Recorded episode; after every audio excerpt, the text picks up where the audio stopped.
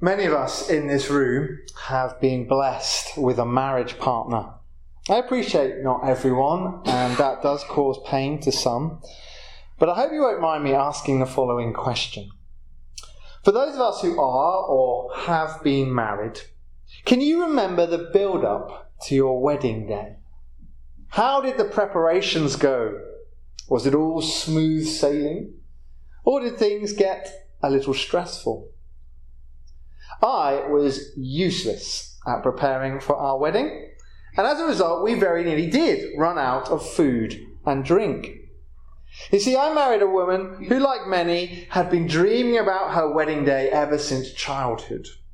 Emily knew everything exactly how she wanted. Everything from the colour scheme, to the table decorations, to the food, to the music choices. Very good, I thought. I'm marrying the woman of my dreams. I really don't care about anything else. I'll leave it all to her. I actually thought that's what she would want me to do. Oh, how wrong I was. Just a day or so before our wedding, we encountered a problem. You see, I'd given Emily the names of my friends that I thought we should invite, and I'd left it to her to send out her beautiful handmade invitations. Only for none of those friends did I point out that they also had children. Emily had no idea that on top of the numbers she'd been working with for the last three months, there are about eight children, plus a few of my friends' wives who I'd also left off the list. Somehow I had just assumed that Emily would know the full family arrangements of my friends, despite the fact that she hadn't met half of them. Now, you all know Emily well by now, so you can imagine how she reacted to this discovery forty-eight hours before her wedding. Where were we going to sit all these extra people? How were they going to fit into her carefully made table plan? And were we going to have enough food to feed them with? There was a real possibility that we wouldn't. When Emily discovered what I'd done, or rather not done, she had steam coming out of her ears, let me tell you. Now, I admit, I had very little idea of the huge amount of stress Emily felt organising our wedding. Emily was under pressure. She felt great expectation from in-laws, from friends, family that she'd never met. If people turned up and had no seats to sit at, that would have been very embarrassing for her. Now, don't worry, the story ends well. Emily did indeed manage to throw in about ten extra seats, and I think she's just about forgiven me by the time we said our vows. But she does still like to tell this story every time we're leading another couple through marriage preparation. Ten years down the line, I'm just grateful to be married at all. There is a lot of pressure put on wedding preparation. two thousand years ago, it was even worse. We need to realise when we come to this story that back then, running out of wine at your wedding was not just a minor inconvenience, it was a social disaster. It was a disgrace. It would have been a topic of village gossip for months. Indeed, the family that could not provide enough wine for their child's wedding would have had to live with the shame of that shortcoming for a very long time. Indeed, in the ancient world, people lived almost in fear of creating a public spectacle. They were anxious never to bring disgrace upon themselves, and they go to great lengths to avoid it. And although the text never says it, we can imagine the bride hearing that the wine's run out and bursting into tears. We can imagine the groom rushing around doing his best, trying to spare his bride the ignominy. Now, it's when we realise the reality of this background that we see something of the wonder of this story. It's simply beautiful that Jesus cares. Now, remember, there were only three years between Jesus' baptism and his death on the cross. That was not a lot of time to fit in an awful lot of very important things. Jesus had to help the people understand who he was. He, he had to travel the land up and down, raising attention as to what God was doing. He had to choose disciples and then go through the painstaking task of training them up. He had to teach crowds a whole new way of understanding the scriptures and how to approach life. And he had to do all of this before he upset the powers that be so much they tried to dispose of him. It's fair to say that Jesus didn't have much spare time. He was not sat around twiddling his thumbs as he walked the road to the cross. And when we read the Gospels, we get a sense of the great urgency that Jesus lived his life with. Yet that said, this story shows us very clearly the values that Jesus lived with. He really did care about the people that he dwelt amongst. At the start of this story, Jesus is seen as part of a very real human family, doing what human families do. He wanted to take the time to rejoice with a couple getting married. He could see their love for one another as a wonderful and beautiful thing. He wanted to be part of the celebrations. And then when this great social faux pas starts to play out before his eyes, Jesus is fully prepared to address himself to the problem. It might seem an issue of little consequence to us, running out of wine, but Jesus really felt for the family involved. He, he understood the shame that it would cause. He had compassion for it, and he dealt with their embarrassment in a very unexpected way. Indeed, by the end of the event, the family would have been known throughout the village for their great generosity in supplying the very best of wine, rather than being poor or stingy or rather unprepared. I don't know if we've ever felt too insignificant to be cared about by God. I don't know if we've ever assumed our worries or anxieties to be too trivial to be taken notice of by the Lord. This story puts pay to that. God really does care. He really does pay attention to the issues of our everyday lives.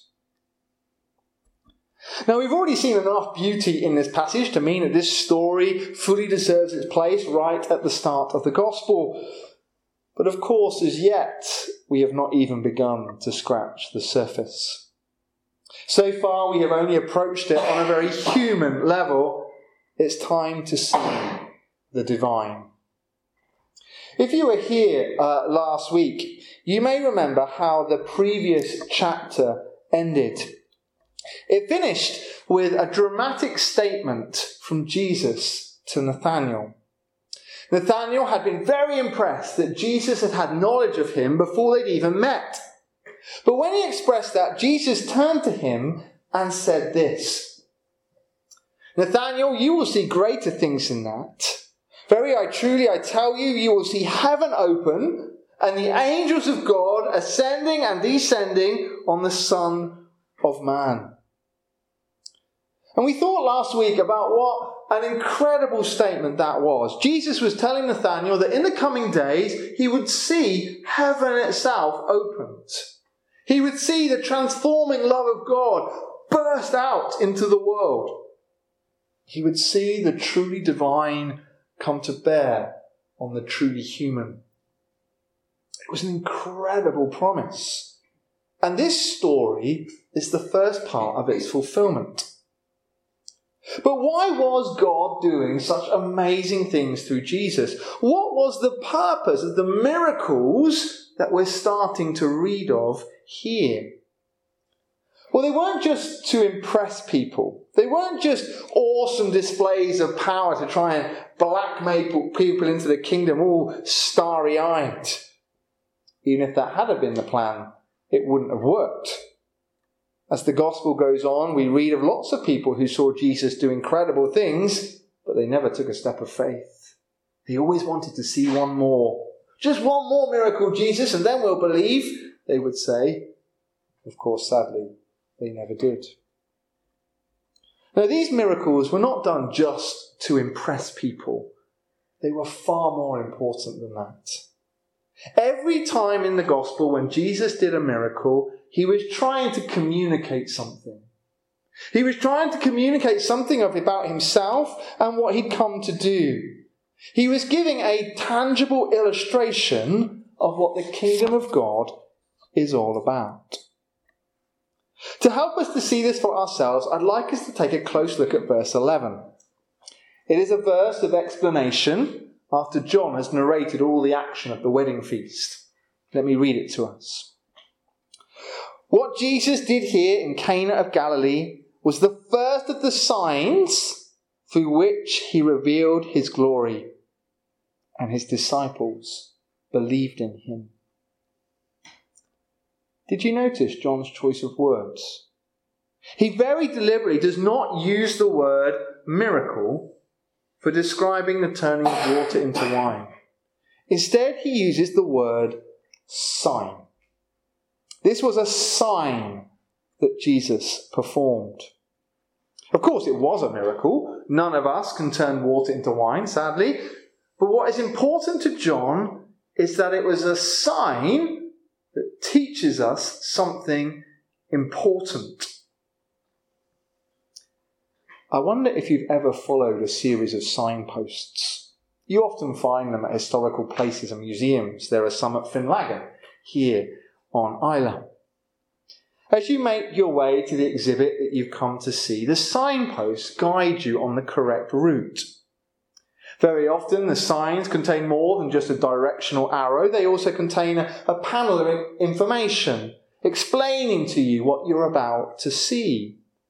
They prepare your heart and your mind so that when you finally meet the, the main attraction, you can understand its true worth. People who rush through an exhibit and ignore all the signposts on the way often miss out and fail to appreciate what they've come to see. And this is exactly how John's gospel works. In verse eleven, he describes the turning of water into wine as the first sign. The first sign on the way to full understanding. And as his gospel goes on, there will be six more. That's right, John structures his writing around seven signposts. Seven being the perfect number in his mind. And when you put these seven signposts together, you get a really good understanding of Jesus. These signs reveal the glory of God and instruct us to believe in him.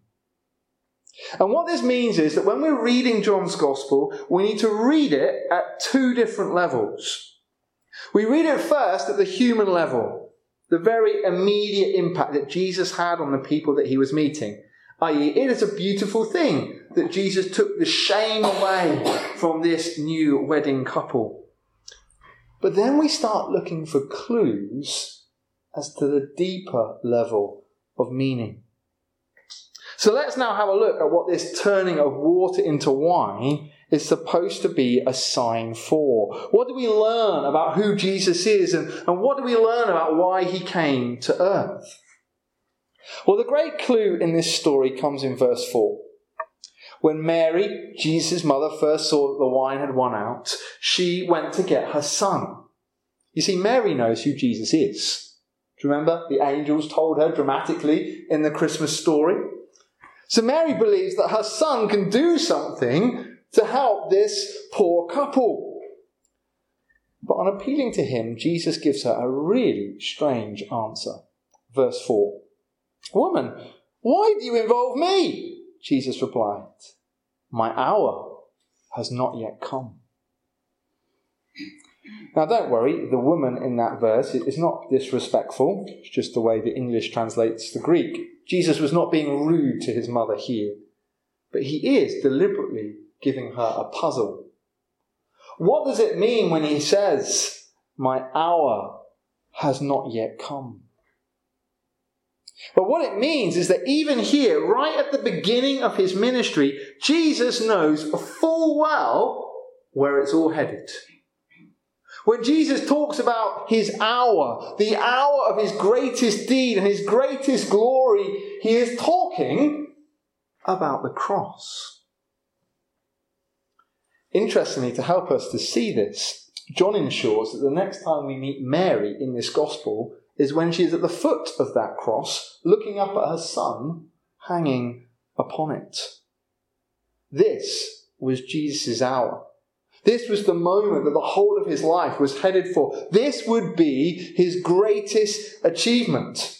The cross is why Jesus came.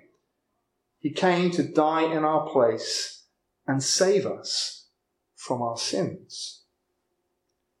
But just how would that work? Well, that is what this sign is all about. Did you notice when Jesus started making the preparations for his miracle, he gave some very specific instructions? Verse six. Nearby stood six stone water jars, the kind used by the Jews for ceremonial washing, each holding from eighty to one hundred twenty litres. And Jesus said to the servants, fill the jars with water. They filled them to the brim. And he said, now draw it out and take it to the master of the banquet. And when he did so, the master of the banquet tasted that the water had been turned into wine. Do you see? Jesus didn't just take any old water. He took some very specific water. He took the water that had been set aside for the Jews to complete their rituals of purification. During the day, a Jew would endeavour to keep themselves clean, both physically and spiritually. But inevitably, they would come into contact with some form of contamination. They might touch a dead animal, or they might have a bit of mould in their house. Or more particularly, they might sin in some way, by thought, or word, or deed. And because of this, before eating or drinking, or before entering a sacred area like the temple, they had to wash themselves. And as they poured water over their bodies, it was, it was a prayer to God, asking him to cleanse them from their sin and make them fit again for his presence. And the Jews would wash like this several times every day. And when you know that, you can begin to see what Jesus is doing. In this dramatic sign, he is demonstrating that he has come to make a new way to purify the people. Indeed, a much better way, because everybody prefers wine to water, and this was no ordinary wine. It was the very best. And then you look at the quantity of wine produced. Jesus took six jars, each holding up to one hundred twenty litres. That's seven hundred twenty litres of the very best wine. That is a vast amount. This new method or purification that Jesus was bringing would be powerful enough and potent enough to purify far more people than the old customs and regime. So Jesus is bringing a new and deeper form of purification, one that would benefit a lot more people. But what was it? Well, as the gospel goes on, we know what wine comes to symbolize. It comes to symbolize his blood. What was it that he said at the Last Supper? He took a cup of wine and he gave thanks for it, and he gave it to his disciples and they drank from it. And he said, this is the blood of the new covenant poured out for many. And truly I tell you, I will not drink from the fruit of the vine until the day when I drink it new in the kingdom of God. It is the blood of Jesus shed on the cross when his hour will come that will lead to our purification. The blood shed in his greatest moment. On the cross, his enemies will think they're defeating him, getting rid of him. But in that moment, Jesus is cleansing the world, cleansing millions of people across the world, down through the centuries, who put their faith in him. In this story, the master of ceremonies is greatly surprised that the wine that Jesus produces is so much better than the wine that's gone before. And so it is with his blood as well. So much better than what's gone before. Jesus' blood reaches far more than the animal sacrifices of the Old Testament. Because of what Jesus did on the cross, we never need to slay an animal again in order to put us right with God. In his blood, we find all the forgiveness we will ever need. You see, on that day in Cana, Jesus spared that wedding couple from a lifetime of shame and disgrace. But through his blood shed on the cross, we are all washed clean of our shame and disgrace. Indeed, God looks at us as his beloved children. And of course, when you begin to see all of this, what the sign is pointing towards, there's one final level of symbolism hidden in this story. This great sign took place at a wedding feast. And how does the Bible describe the kingdom of God in Revelation? That's right, a great wedding feast, as the church and Christ come together on the day of his return. The only way we will get into that wedding banquet is through the shed blood of Jesus. The only way we will ever be clean enough is if we're purified by the wine he pours out on the cross. If we trust in Jesus, one day we will eat and drink with him in the kingdom of God. I hope that we can now see both levels to this story. The human level, where Jesus actually does a really beautiful thing. He, he spares this couple from disgrace. And the divine level, as he performs this sign, explaining what the cross will achieve and how we will be made fit to enter the kingdom of God.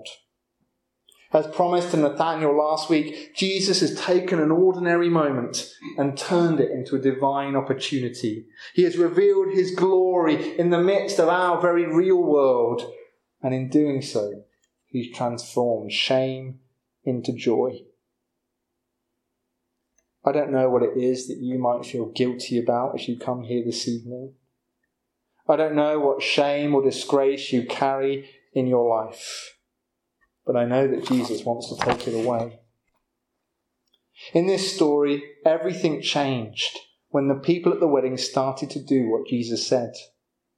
Mary said to the servants in verse five, "Do whatever he tells you." That instruction is given to us today. If we turn to Jesus and confess our sins, he will purify us from all unrighteousness. If we ignore him or pretend we don't need help, he won't. So let's turn to Jesus now and ask him to make us fit for glory through repentance and faith.